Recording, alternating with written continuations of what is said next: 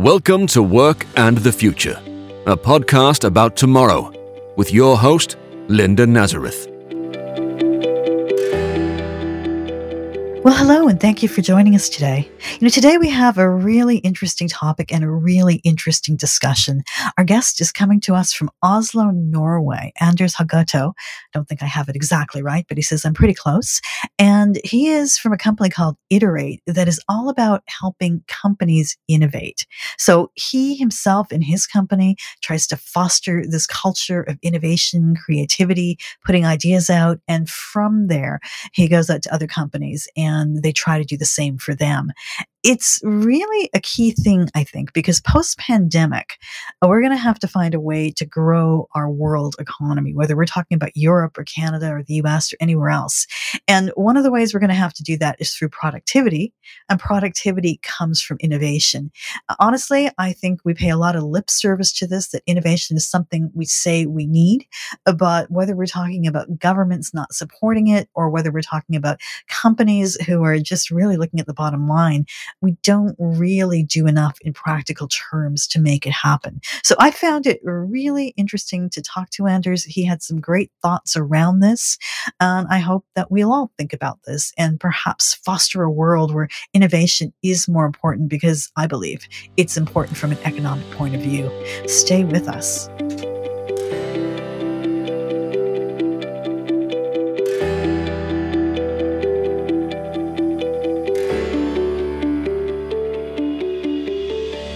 Well, it's something we hear a lot about the need to be innovative. We hear that innovation is the key to economic growth or that companies need to encourage innovation. But what does it really mean? Well, our guest today lives and breathes what innovation is. And in fact, one of the main purposes of his company is to help other companies become more innovative. Anders Haugeto is the founder of Iterate, a company that's just been named to Fast Company's list of 2020 best workplaces for innovation.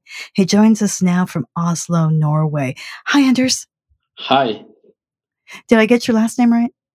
Uh, almost. Close enough. okay. Well, thanks so much for being here today. It's a fascinating topic. Congratulations on your award, by the way. Thank you very much, and great to be here today. You described your company, I was looking at your website, as a tech design innovation power for hire. Tell us what that is and how you got to be that. Well, we say that we're a tech company that builds tech companies. Um, it started by uh, us working for clients, uh, helping them build uh, technology uh, and later also uh, design products. But at some point, we uh, asked ourselves, you know, if we can do this uh, well for clients, uh, why not do it our, for ourselves uh, as well? And it's kind of uh, funny to think back. We set this new direction five years ago that we would both build our own ideas and build um, on behalf of others. And back then, we uh, actually our greatest concern was that we wouldn't have enough ideas uh, to build on our own. And when I look back at this today, you know, we have so many ideas. Um, we have many of them is just something that we're playing with that will probably never be built, but they help us um, find the really, really, really good ideas. Um, and some of them turn into companies. Um, and I think uh, a lot of this is about letting people come up with ideas, but also letting people help each other um, develop ideas and nurturing this culture of ideation um, has so many effects on uh, how we think and our ability to be uh, innovators. How did you even get to the point where you could do both? Because you were working with clients, and then you also kind of diversified your company to say, no, we're going to come up with ideas and use those for other things. It's a bit of a leap of faith, right? Absolutely. And, you know, many people advised us that we should do this separately, that there should be this focused uh, client work, maybe in one company, and then we could build another on the side that would do innovation. Uh, but we chose not to do that. It was a very conscious choice uh, to keep it all in the same company. Um, and that actually um, turned out to give us a lot of advantages. Um, it turns out that uh, a main reason that a startup um, or a venture, if you're in a company, that it fails is that the market timing is wrong. Um, a lot of great startups have uh, launched their products too early in their markets. Um, and if you have this combination of clients and innovation work, um, what we can do is put out some experiments and see how it goes. And we can take our time. Uh, in the meantime, we'll serve uh, clients and do other interesting work. Um, we don't, in that sense, we don't have this runway that a startup has. Like they, they, they um, raise funding, and then that gives them a certain amount of time to prove uh, what they're out to do. Uh, but um, with our setup, we have more, a lot more calendar time, and we don't necessarily have to work on every idea all the time. Um, so instead of killing ideas, we have um, decided to just bury them temporarily. So and some, so we call that the, the zombie graveyard. And sometimes these ideas they come back to haunt us, and that's usually when the market is ready. Um, and obviously, as we all know, uh, um, a lot of things have changed. Um, this is a very very strange year uh, with the global pandemic, uh, that but it's also accelerated a lot of change um, and this is one of the things that made us ready um, to um, deal with that.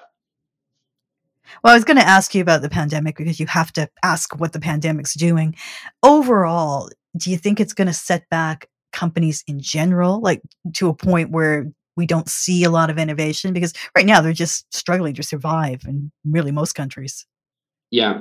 No, I think um, it's a spectrum and um, I, I, in a way, I think it's going to be even more polarized. So the companies that struggle to innovate might struggle even more, um, and the companies that were already on their way towards innovation uh, might see that uh, the, the changes, the big uh, in the economy and in, in, the world in general, uh, also um, accelerates um, the readiness uh, for these new innovative products that they've made.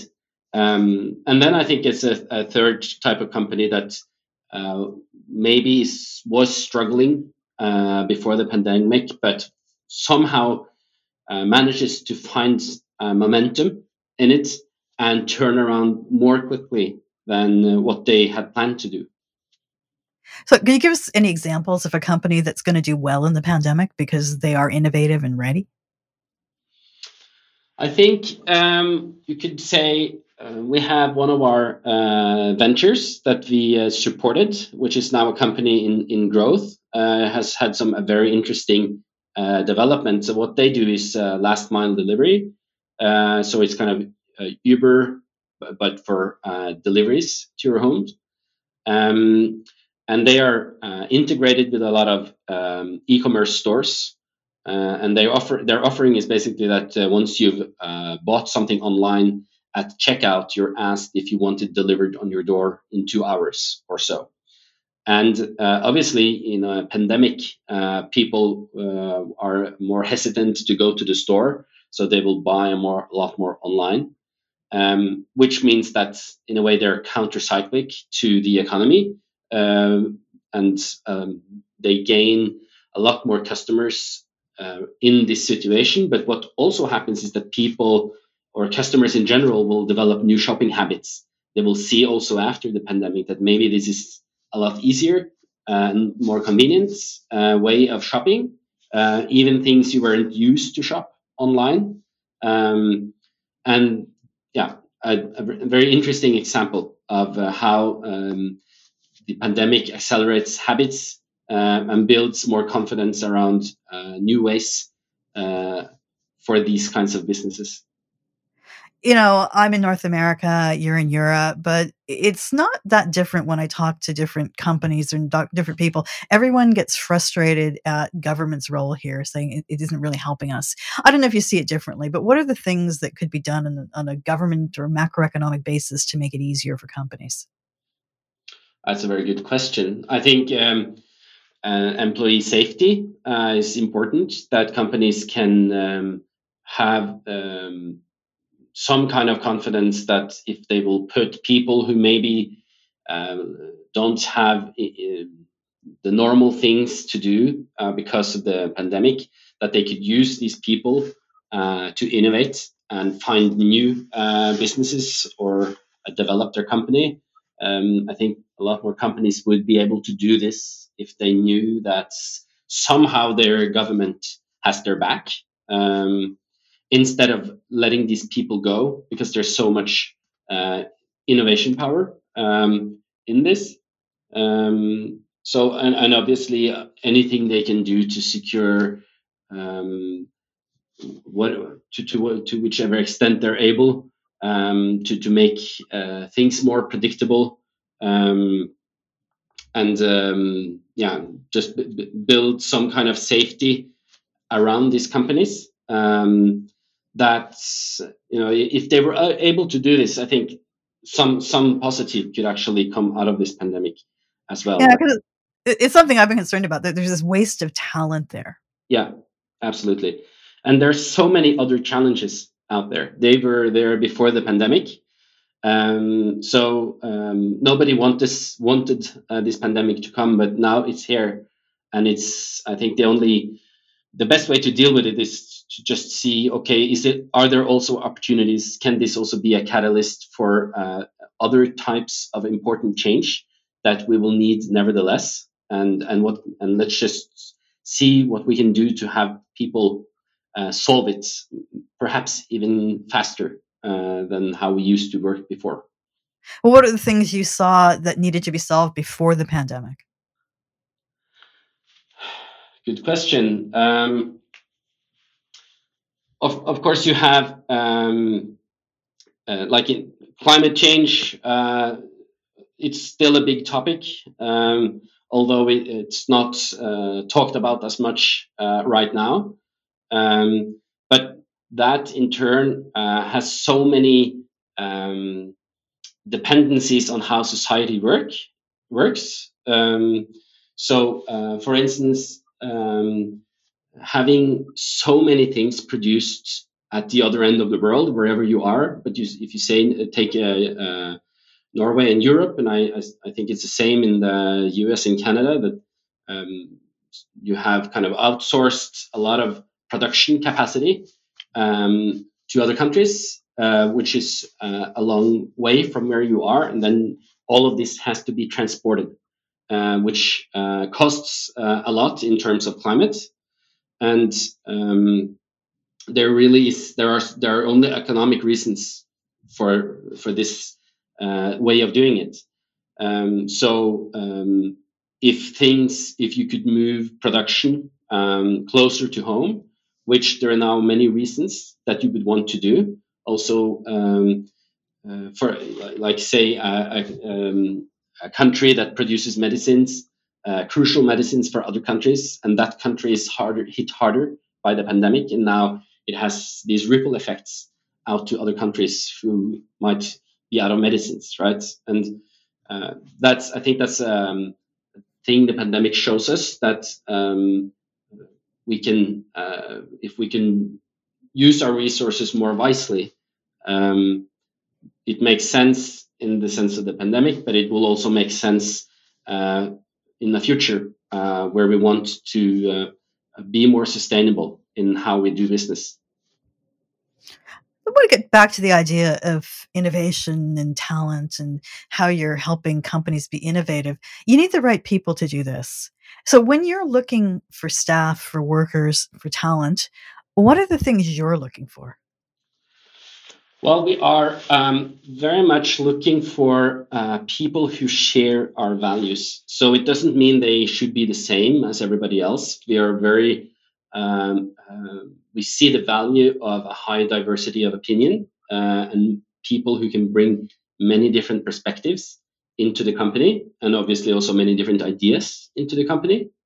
Um, but there are some basic human values that's very, very important to us. It all comes really back to uh, respecting other people. But to be more specific, we look for uh, people who are humble, uh, who are curious almost to the degree that they are restless about finding out things, and people who are open. They are willing to tell everybody else what they want, uh, where they want to go.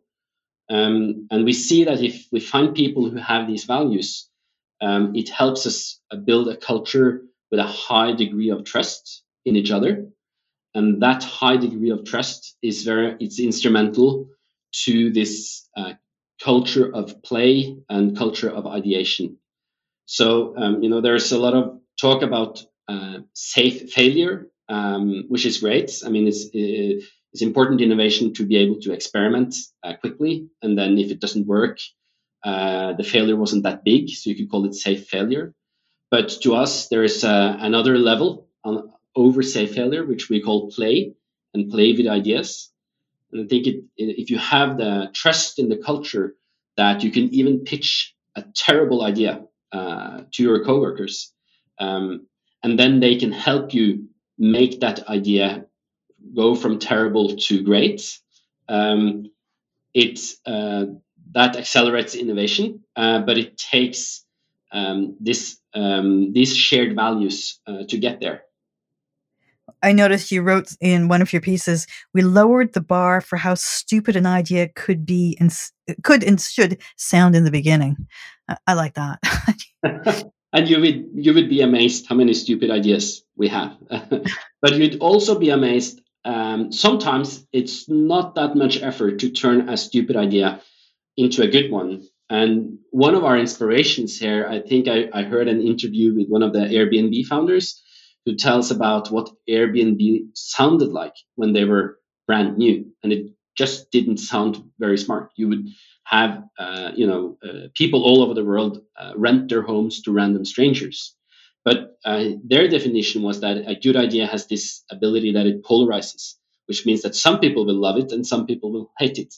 But if that, if everybody loves your idea, it's probably not that innovative it, because it's too familiar. It's a sign that it's too familiar to us, but the really innovative ideas, they are a little foreign, which means that it takes some time to get used to them, which means that they often sound a little stupid in the beginning. But if you can have people around you who support you, also to the degree that you uh, actually dare telling them about this stupid idea, that's what you need to get going. So the people that share these values, what kind of backgrounds do they come from? You're a tech company. Is that what you're looking for? Uh, more than just tech people. Uh, we used to be um, a bunch of software coders, uh, but we have expanded, um, and that's one of the real, also one of the realizations we had five years ago when we set this new direction. So now it's uh, people in, who do product design in, in all the different capacities um, under product design, and also uh, uh, business people who are good at this exploratory business execution.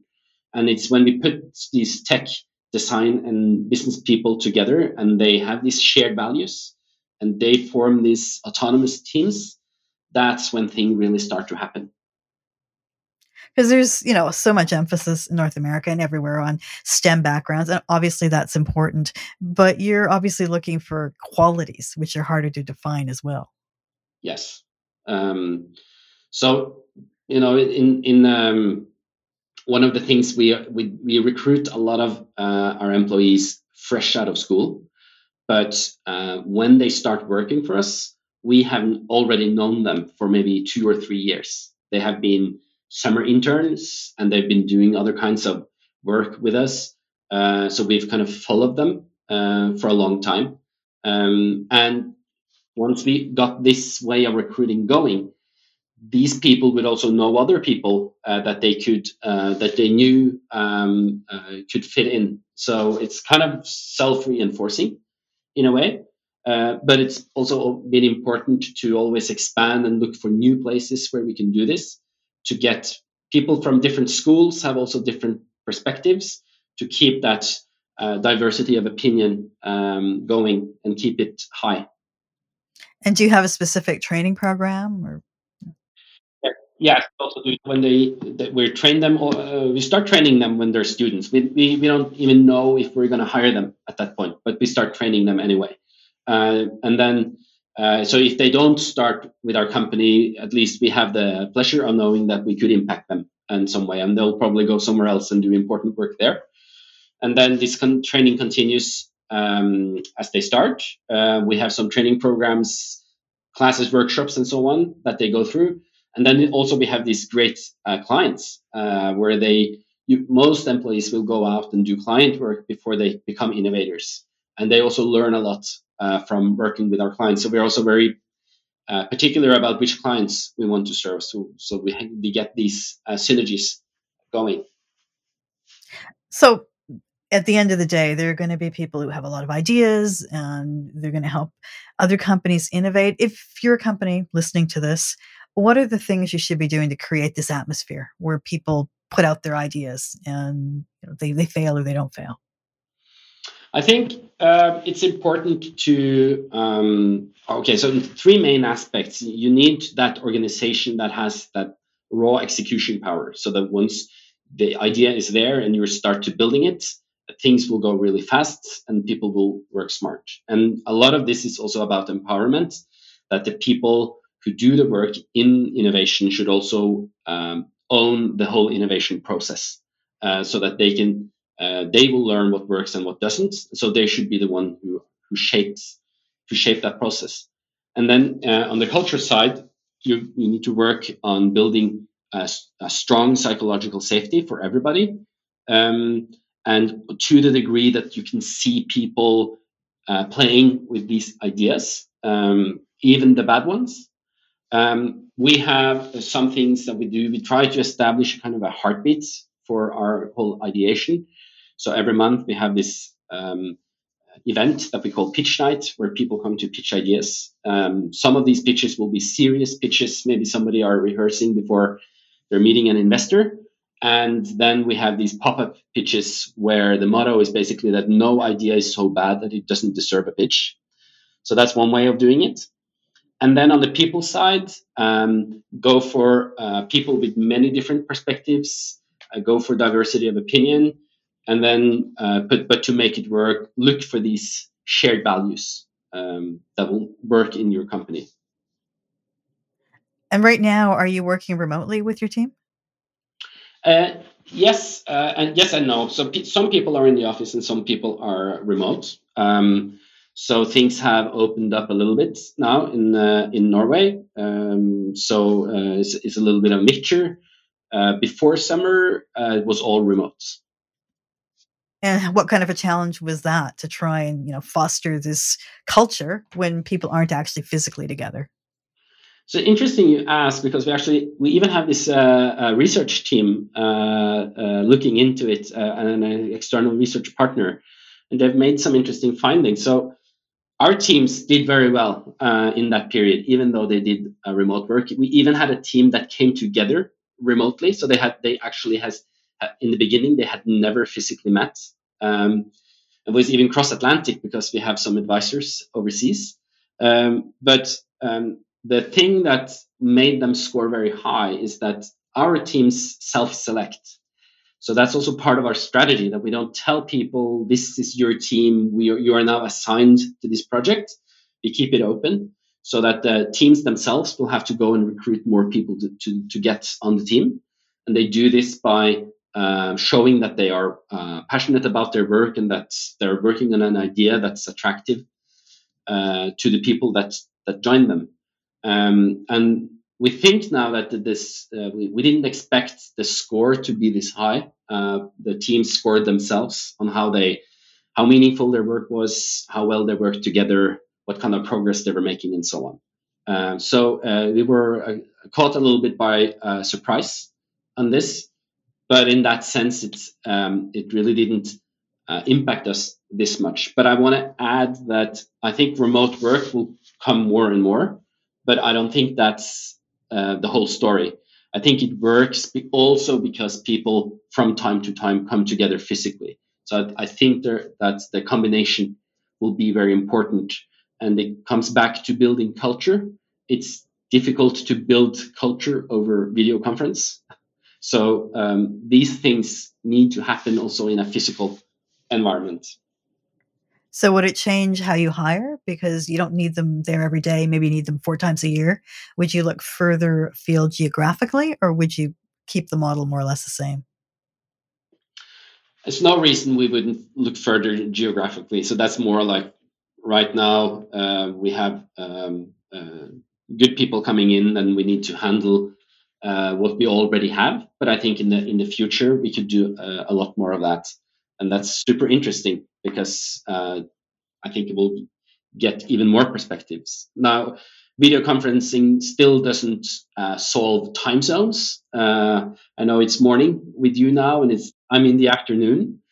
But uh, on the other hand, if I look at countries in the same time zone as Norway, there are a lot of them. They, they go all the way down south. Um, so um, that may be the most attractive way for us uh, to expand. Well, you don't have to be in the same time zone. I mean, nine to five or eight to four or whatever is the norm. But frankly, I like working earlier. And some people like working later. And even on this podcast, I've interviewed people in Australia or wherever else. You just have to work a little harder at it. So, you know, I, I, it'll be interesting to see how it opens up. Absolutely.